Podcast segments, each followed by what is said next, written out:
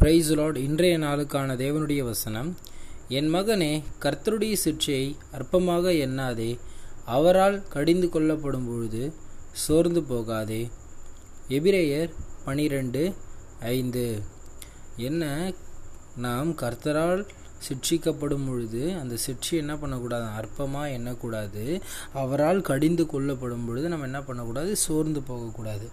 இங்கே சிற்றை என்று சொல்லப்படுவது தண்டனை கிடையாது. என்றைக்குமே நம்ம நிறைய பேர் தவறாக புரிஞ்சிருப்போம். சிட்சை என்பது தண்டனை கிடையாது.